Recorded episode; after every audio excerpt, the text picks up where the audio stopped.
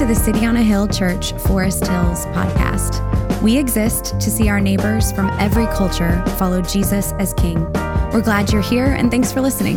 More information about the life and mission of City on a Hill can be found at coahforesthills.org. This morning, we're starting a new series through the book of Ephesians. And so, if you're new to City on a Hill, this is a great Sunday to start with us because we are uh, going to be uh, looking at Ephesians for several months and really digging in. And, and, and really, the, reason it's a good Sunday to start is we tend and we try to go through books of the Bible verse by verse. There are times like this summer where we looked at the Apostles' Creed and took a little bit more of a, of a different approach, more of a systematic approach to the scriptures. But we tend to go through books of the Bible verse by verse because we believe that these words form us.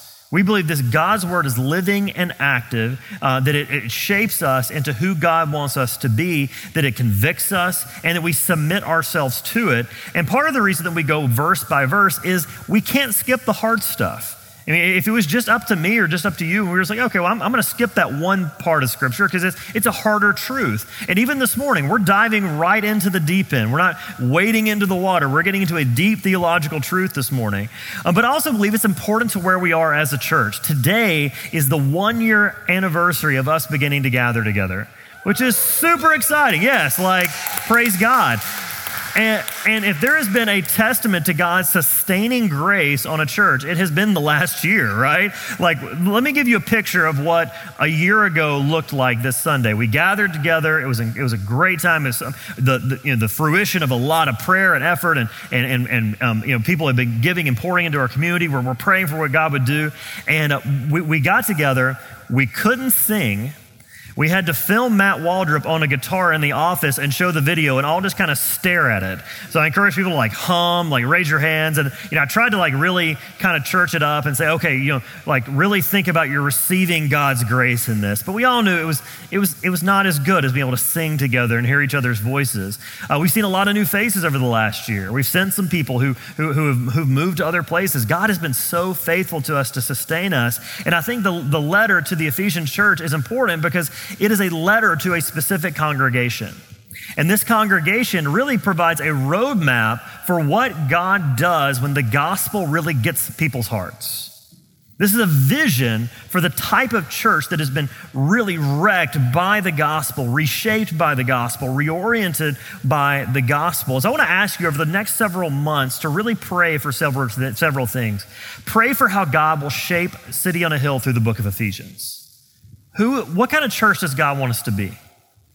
Pray for, for the mission that God has given us in, in our city, here in Boston, here near Forest Hills. And also pray personally what is the step that God is ta- calling me to take in following Him? Now, who wrote uh, the book of, or the letter to the Ephesians and, and um, and who is who really shapes and frames what this letter is about and what and what it's going to be for us. Um, we see in the very first verse we see that the letter was written by Paul. The way that Roman letters were written is they would it would be the the uh, the author of the letter and then the recipients of the letter would be mentioned. So Paul mentions himself and he talks about the people he's sending it to. And so Paul says he it says Paul an apostle of Christ Jesus by the will of God. Paul was an apostle. The word apostle literally means sent one. And the original uh, kind of syntax of the language, um, the original meaning of that word was actually describing a ship that would take cargo from one port to another. So Paul is, is being sent, and it's important to know who he's being sent by an apostle of Christ Jesus. That it is Jesus who has sent him as a sent one, as an apostle, to extend the gospel and to plant churches. So, a biblical apostle, when we think about what this looks like, is a special office in the Bible, a special group of people that God set apart. And we see the qualifications through Scripture are that they experienced the earthly ministry of Jesus. They either walked with him in his earthly ministry, or in Paul's case, he saw the resurrected Christ when his eyes were open to the gospel. Um, they saw him resurrected. They were called by him and sent by him. And so, these, this special group of apostles, what they would do is they would perform miracles. Um, they would lay hands on people and they would be healed. Uh, and more, most importantly for us, is that they would speak and write authoritatively. What they said had the same weight that the prophets of the Old Testament had, the same weight that Jesus had, he had given to them. And so that's why we say today there are no modern day apostles. And so the, the term apostle, it was an, a special office. Now, there is an apostolic gifting that we're going to get into here in a couple of months when we get to Ephesians chapter 4. But this is a special group of people, and Paul is one of them. And we see that he is set apart as an apostle by Jesus by the will of God. He's called by God, he's sent by God because he was saved by God. We need to understand who Paul was before he was an apostle. Paul was a persecutor of the Christian church. He was a murderer. In fact, many believe the, in Second Corinthians, the, uh, the, the, Macedonian call, like as he was calling people to, to give money to, to send it to Jerusalem, was actually to take care of the widows that he widowed. This is the last guy that you imagine being the person entrusted with extending the hope of Jesus to the world. And he tells his story in 1 Corinthians 15, verses 9 through 11. He talks about how unlikely it was that Paul was the guy to be entrusted here. It says, For I am the least of all of the apostles, unworthy to be called an apostle, because I persecuted the church of God. But by the grace of God, I am what I am, and his grace toward me was not in vain. On the contrary, I worked harder than any of them, though it was not I, but the grace of God that is with me. Whether then it was I or they, so we preach and so you believe. Paul's understanding of the grace of God shaped his love for the church. Because he's not writing this letter to a bunch of people and saying, you know what, you need to be better. You need to live up to my standard. Look at me, I'm an apostle. No, he's a recipient of undeserved grace, writing to people who he wants to receive and fully experience undeserved grace. We see this as he writes this to the recipients. It says at the end of verse 1 to the saints who are in Ephesus and are faithful in Christ Jesus. The saints are not a special class of people. This is not like the, the, uh, the, the, Navy SEALs of Christian. Uh, this, is, this is not uh, you know, people who are really good at reading the Bible or, or who are good at keeping the rules. We see that these are those who are faithful in Christ Jesus. So, in other words, if you are a Christian, you are a saint. You're simultaneously a saint and a sinner. This is the mystery of the gospel that we are sinful, but God considers us holy all who trust him. And what this means for us is that every person at the church of Ephesus who read this letter, these words applied. It applied that all of us are undeserving, but all who trust God will receive all that God wants to give them. So there, there, there are God's church, but we also see this little middle phrase in there that really kind of modifies what he's saying. He's saying here that this is a church, a people called out in the city of Ephesus. And it's really important that we don't skip over that detail that they are in this city. Ephesus was a port city in modern day Turkey, it was a large, influential commercial center, um, and it was extremely superstitious and religious extremely superstitious. The old legend of how the city of Ephesus was founded is that the people got together and they couldn't decide where to put the city. It's kind of like people getting together and going, Where do you want to eat? I don't know. Where do you want to eat? I don't know. Like it's kind of like that. Where do we put the city? And so an oracle told them, this is the legend, um, that they would put the city wherever a boar or a fish pointed. And so one day, some fishermen, according to the legend, were, were sitting there cooking a fish. A fish in a live coal falls into the brush and outruns a boar. They run down, kill the boar, and said, Yep, that's a good place to make a city. And so that's where they put the city. Extremely superstitious. This is like ancient horoscopes. Like they were that superstitious.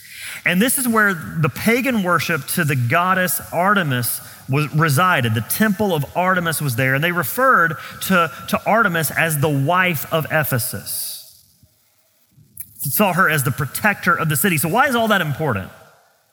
Because God is setting apart a people as spiritual light in a place of spiritual darkness. This letter is about God's people overcoming the world, overcoming evil, and showing the gospel is beautiful in a dark place. He's setting aside his church, that they are in Ephesus, but they are also in Christ. And this gives us, a, gives us the vision for what God wants us to do and what happens when the gospel takes root in us and in our city. It, it begins to shape us and it also shapes the city around us. You see the impact that the gospel had on the city of Ephesus in Acts chapter 19. As the people heard the word of God, they responded and they began to take all of their magic books and, uh, and their pagan worship books and begin to burn them. And I'm not saying we need to start ban- burning books in our, in our age, but, but that's what they did is we're, we're going to start burning these things. And it, they took 50,000 silver coins worth of books and burned them in the middle of the city. The silversmiths actually began to go out of business because they were no longer making idols to Artemis. Ephesus gives us a vision for the renewed community that can happen in the midst of our city. A renewed people formed by the gospel. And we see several marks through the, through the, the letter to the Ephesians that we're going to uncover over the next couple of months. We see beautiful unity and diversity. These are people unified around a common hope in Jesus. And we see this diversity where people are reconciled to one another across boundaries and borders that no one thought could be reconciled. We see a purity in the way that they're called to live. We see a mutual and beautiful submission to one another. And we see how they were called to push back and fight darkness and evil. And so, how does Paul start this beautiful vision to these people? He's writing this letter. There's no real problem in the church of Ephesus, but he, he says, I want you to know what you could be. And he starts this vision with a 202 word, 11 verse run on sentence. If you, if, you, if you look at this in the Greek, it is a long run on sentence. Our, our, our grammar nerds are going to die uh, because, and he does this because it's, it's, it's, a, it's exuberant praise. He, he praises God because God is the one who builds the church. We see God's faithfulness to us, a City on a Hill, over the last year. It's God who builds the church. And the first thing that Paul says is, I want you to know how blessed you are. Verse three, you have received every spiritual blessing. And so, for the next three weeks, we're going to unpack some of those different spiritual blessings that we see at the beginning of Ephesians chapter one. But first, let's look at where those blessings come from and also define what those blessings are. So, the first thing we see in the text today is that God is the giver of all we need. God is the one who gives us everything that we need. Verse 3 says, Blessed be the God and Father of our Lord Jesus Christ, who has blessed us in Christ with every spiritual blessing in the heavenly places. Paul begins this letter by praising God. He praises God because he's the giver of all spiritual gifts. And he praises him by saying, Blessed be the God and, and, Father of our Lord Jesus Christ. The word bless here means to praise or to bless his name, and not like the old Southern phrase, bless his, his or her heart, bless his name, bless him, meaning he is worthy to be praised. God is worthy to be praised because of who he is. Blessed be the God and Father of our Lord Jesus Christ. God inherently deserves worship. He is the only one who is worthy. He's the only one who we can describe as truly great. And we think about right now, you know, the word goat or greatest of all time has been so, so badly abused. Oh, he's a goat, she's a goat. Well, there's only one goat. You can only have one greatest of all time. Either Michael Jordan's the greatest of all time, or LeBron James is the greatest of all time, or Wilt Chamberlain. It can't be all three. One of them is the greatest. God is the greatest. He's the most glorious. He's the one who is the most good, who satisfies our soul, and He is the only one who is gracious. We could spend all day talking about the attributes of God and what make him worthy of being worshiped. The fact that God is holy and other above all things. The fact that he is a just God, a kind God, a loving God, a merciful God, a wrathful God, an all knowing, all seeing, all present God. We could praise him for his glory and for his good name. But this also flows into what he has done. What God has done flows out of who he is. And we see this in verse 2 that Paul prays that they would receive grace and peace, knowing that God would give them this gift in Jesus Christ. We see that he has blessed us in Christ. And so we praise God because every good gift comes through the life, death, and resurrection of Jesus. And that those can be ours. And so it, this helps us understand the meaning of what a blessing is. You know, in our culture, when, when you ask somebody how they're doing, say, hey, how you doing? You know, I'm blessed. And blessed typically means I'm having a good week. I'm fortunate. You know, I've got money. Like I've got a good family. My job's going okay. I, I feel like I just, I'm enough. Everything is going to be okay. But here, the idea of blessing really flows out of the gracious kindness of the giver. And this blessing is not just any sort of blessing, it's spiritual blessing. Blessing that's, that's something deeper than temporary happiness. Blessing that's, that's deeper than material gain. Blessing that is, that is better than our circumstances improving. The type of blessing we're describing here is something that our hearts truly long for. It's, it's, a fulfillment of our deepest desire to be fully known and to be fully loved. And that's why our, our, our, minds and our hearts are drawn towards stories that are bigger than us because they tap into something deep inside of us. I was listening to this podcast this week and they were talking about how certain things just grab us. And we have this desire to believe. And, and, and the person mentioned G.K. Chesterton, and he said G.K. Chesterton was an early 20th century um, theologian. And he said, We like astonishing tales because they touch the nerve of the ancient instinct of astonishment. We are spiritual people.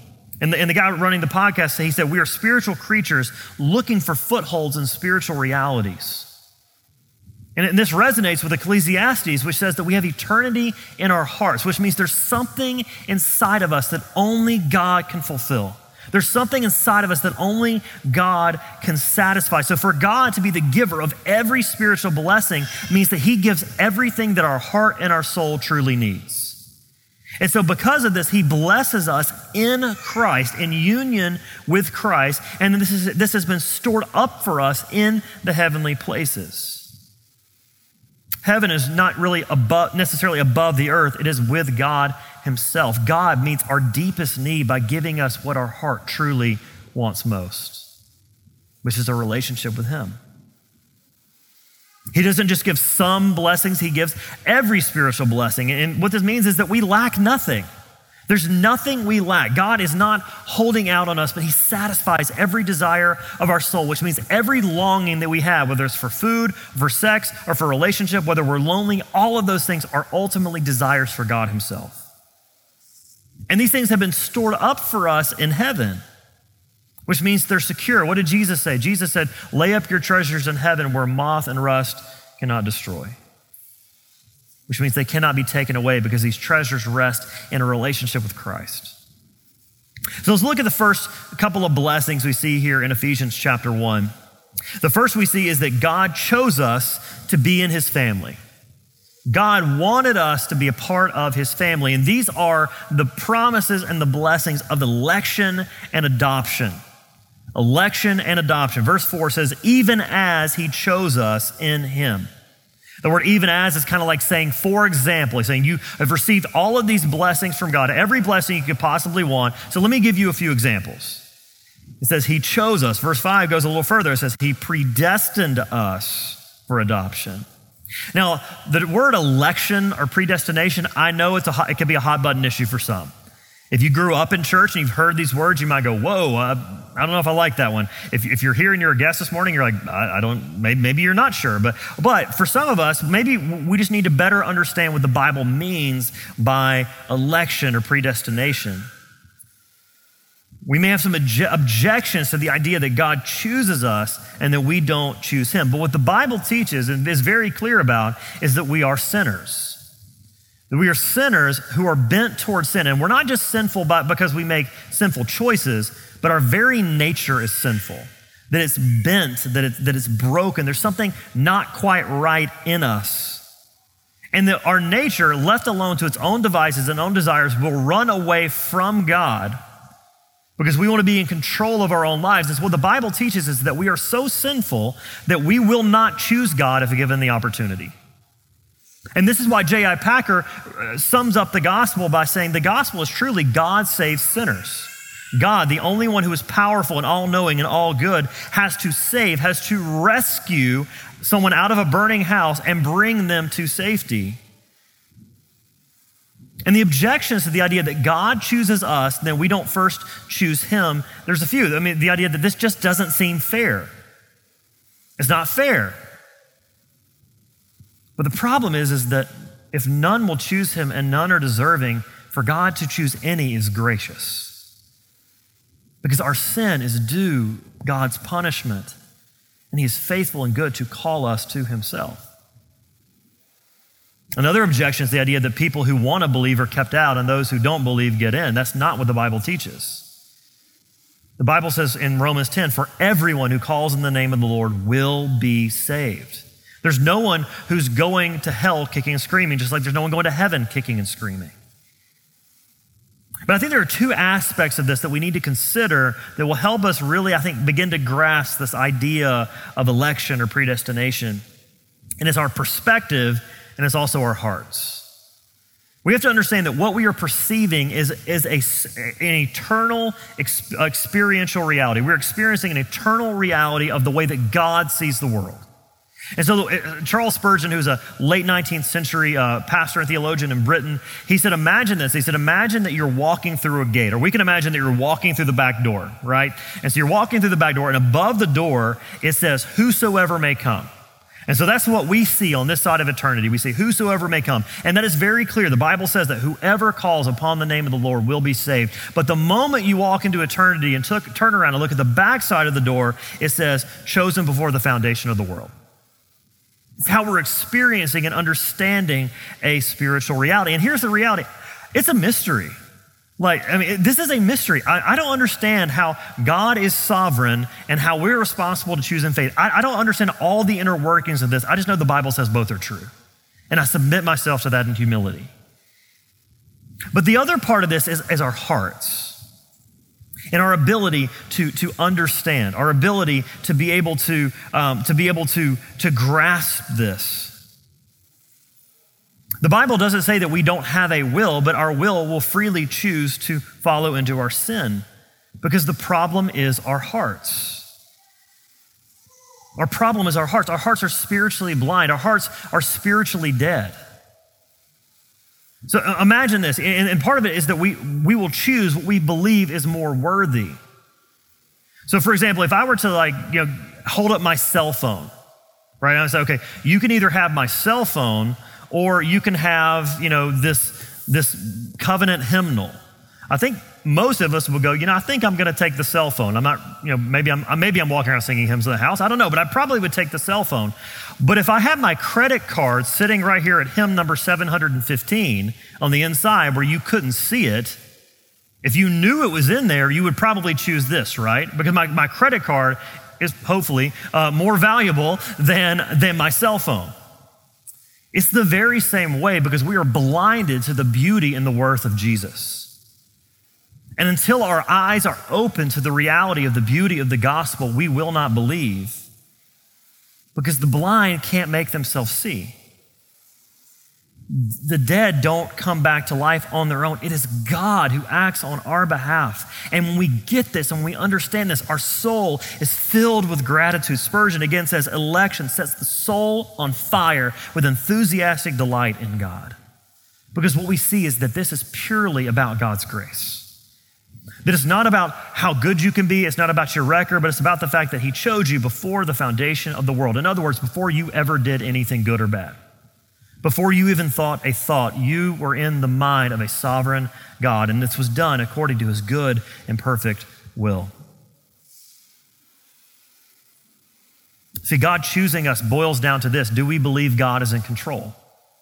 Do we believe he's in control of everything? Do we believe that nothing surprises him, that all things are good according to his good and trustworthy will? And the reality is, is our lives bear it out because what, what are we doing when we pray? We're trusting that God's in control. When we pray for our friends to come to faith in Jesus, we don't pray, you know, I hope they make the right choice.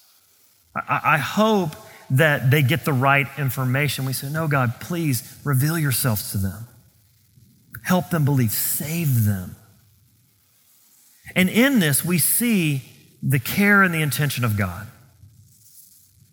Before the foundation of the world, according to his will, that God looked down through eternity and he said, I want that person to be a part of my family. Because Christianity is the one religion and the one worldview where you do not have to be the best to win. If you really break it down, every other worldview and religion says if you, you, have to be the brightest and the best and the most beautiful, whether this is evolution, whether this is you know a, a progressive understanding of the world that we just need to continue to get better and we just need to continue to be more loving and more kind. If we could just we just do those things, if if uh, our desires are ultimate, it really comes down to how beautiful and desirable we are. If it's if it's the American dream, it's how much I can achieve. And all of those are slanted toward you need to be enough. But the gospel and the fact that God chose us says that no, it has nothing to do with you. It's everything to do with his grace. And we see that God invites the lowly in 1 Corinthians uh, 1 27 through 31. But God chose what is foolish in the world to shame the wise. God chose what is weak in the world to shame the strong. God chose what is low and despised in the world, even things that are not, to bring to nothing things that are, so that no human being might boast in the presence of God. And because of him, you are in Christ Jesus, who became to us wisdom from God, righteousness and sanctification and redemption, so that, as it is written, let the one who boasts boast in the Lord. See, when we have nothing to boast about, we can only boast in God because we didn't earn it. We did nothing to, to deserve it. But how do we receive it? Because we were chosen in Him. In who? Jesus. That when you trust Jesus, you receive His perfect life. That His death becomes yours and His resurrection brings you to new life, so that, as the scriptures say here in verse 4, that you would be blameless, holy and blameless before Him. This is not make yourself holy and blameless so you can come to him, but he saves you so that you can be holy and blameless before him. And what this represents is a promise. Romans 8, and those whom he predestined, he also called. And those whom he called, he also justified or made right with God. And those whom he justified, he also glorified, which means we are free of the presence of sin. A promise that he will complete the work and that Jesus will present this to God the Father so that Jesus gets glory. It's like with my kids, when they, my kids all the time are constantly bringing me art or, or, or, something they've written. They say, Dad, I want you to look at this. Dad, will you look at that? Dad, will you look at this? And I have a, so I have a, and I'm much more sentimental than my wife. I have a stack inside my nightstand of like things like this. And I'm like, I'm sure this will be valuable one day. And I, I got, you know, a, a, finger painting from when they were two. I mean, I'm just very sentimental. And when I rejoice in that, I say, hey, you did a great job. Am I really rejoicing in the artwork or am I rejoicing in the artist? I'm rejoicing in my kids. In the same way, when Jesus presents us as holy and blameless, God is rejoicing in Christ's workmanship and it gives him glory. That's what God gets out of it. But here's what we get out of it we get adoption. Verse 5 He predestined us for adoption to Himself as sons through Jesus Christ. In other words, He predecided to make us His own. Now, in, in, in the Greek, that phrase, adoption to Himself as sons, is actually one word. And it's to be understood as a legal adoption. And, and, as you're being brought into this, it means that you are given the same responsibilities and the same rights as a natural born son. And so, this is, again, this is not being sexist. In fact, actually, women are invited into this. This is all about inheritance language. What this means is that we are called the sons and the daughters of God through adoption. And here's what adoption to, through Christ to God the Father gives us we get an inheritance. Through Jesus, we get a new dad. So maybe for you, maybe the idea of God as a father is scary. That was a big barrier for me when I was coming to faith. Um, maybe God doesn't feel safe. Adoption in Christ means that you get to come to God as a safe place where you're loved and cherished. It means that you get access.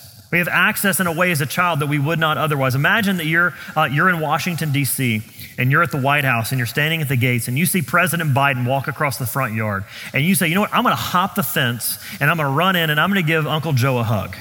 And we're going to hang out. What's going to happen? The Secret Service are going to take you down faster than you can blink. But what if you were his son? You have access that you wouldn't otherwise have. In the same way, because we're God's children, we have access to Him. We have security in Him. He's, this isn't going to be taken away from us. And lastly, we have responsibility. If He's your dad, He gets to tell you how to live, He gets the final call. And it also means that we're responsible to each other. You're not just adopted into this family by yourself. You're adopted in with a bunch of brothers and sisters from all across different cultures together. It means we care for each other. It means we pray for each other. It means we serve each other. So this answers how we're blessed, but by God choosing us. But why did God do this?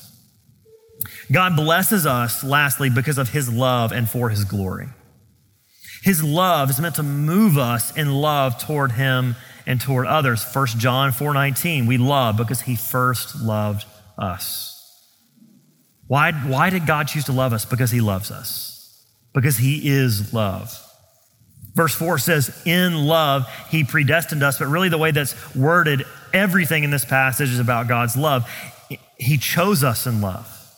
He predestined us in love. He, he promised to make us holy in love. He adopted us into his family in love. Everything is done and driven by his love.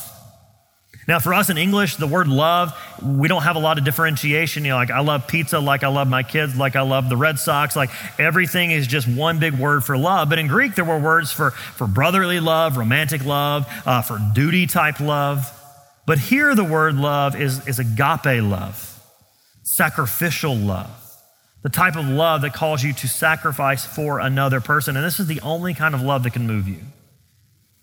And that's why stories about sacrifice and love really get to us and get our hearts. So if you read fiction, the story of Lily Potter laying her life down for her son, and, this, and it actually says, and it mirrors the gospel, that the only thing that could break the curse of death was love. Or a real life example on, on the 20th anniversary of 9 11 we think about Flight 93 as people sacrifice their own lives to, to save other people. And we're captured by these stories because they're selfless, they're giving, and they call us to give ourselves back. See, when we get this and we understand the love of God, we begin to get the gospel because we see the selflessness of Jesus. We see the giving love of Jesus, a father who sent his very own son to come and live and die for our sins in our place so that we could be reconciled to God. And here's what happens when you get that you worship, you praise God, the praise of his glorious grace in which he has blessed us in the beloved. God choosing and saving us puts him at the center of our attention and our affection. It's like Copernicus, who said that the sun, not the earth, was the center of the universe and our, solar, our solar system. In the same way, our entire problem is that we're at the center of our solar system. And the problem of our sin is it positions you and me at the center, saying, Life is about me. I'm the point. I'm in control. I'm the one who's worthy of glory. But the gospel radically shifts that that it's all about God. We see his, the beauty of the fact that he would love us and choose us before anything we've ever done. We see his love and we think, what glorious grace. He would choose me and save me and make me his child. He would open our eyes to see this. So, how do we respond this morning? This morning, if you're a Christian, the doctrine of election is meant to give you assurance. It's not meant to scare you, but it's meant to assure you that the God who saved you will keep you saved. That He chose you and He wants you. No matter how bad your week was, no matter how much you messed up, no matter how many times you sinned this week, no matter how many times you were unfaithful, He is faithful to you. But if you've not yet taken that step, it's an invitation. It's looking at that door and saying, Whoever so may come. And maybe for the first time this morning, it clicked. You're seeing the beauty of Jesus. You're seeing the glory of what God has done for you. This morning, simply let go and trust Jesus. And these blessings become yours, they become applied to your account. Let's pray.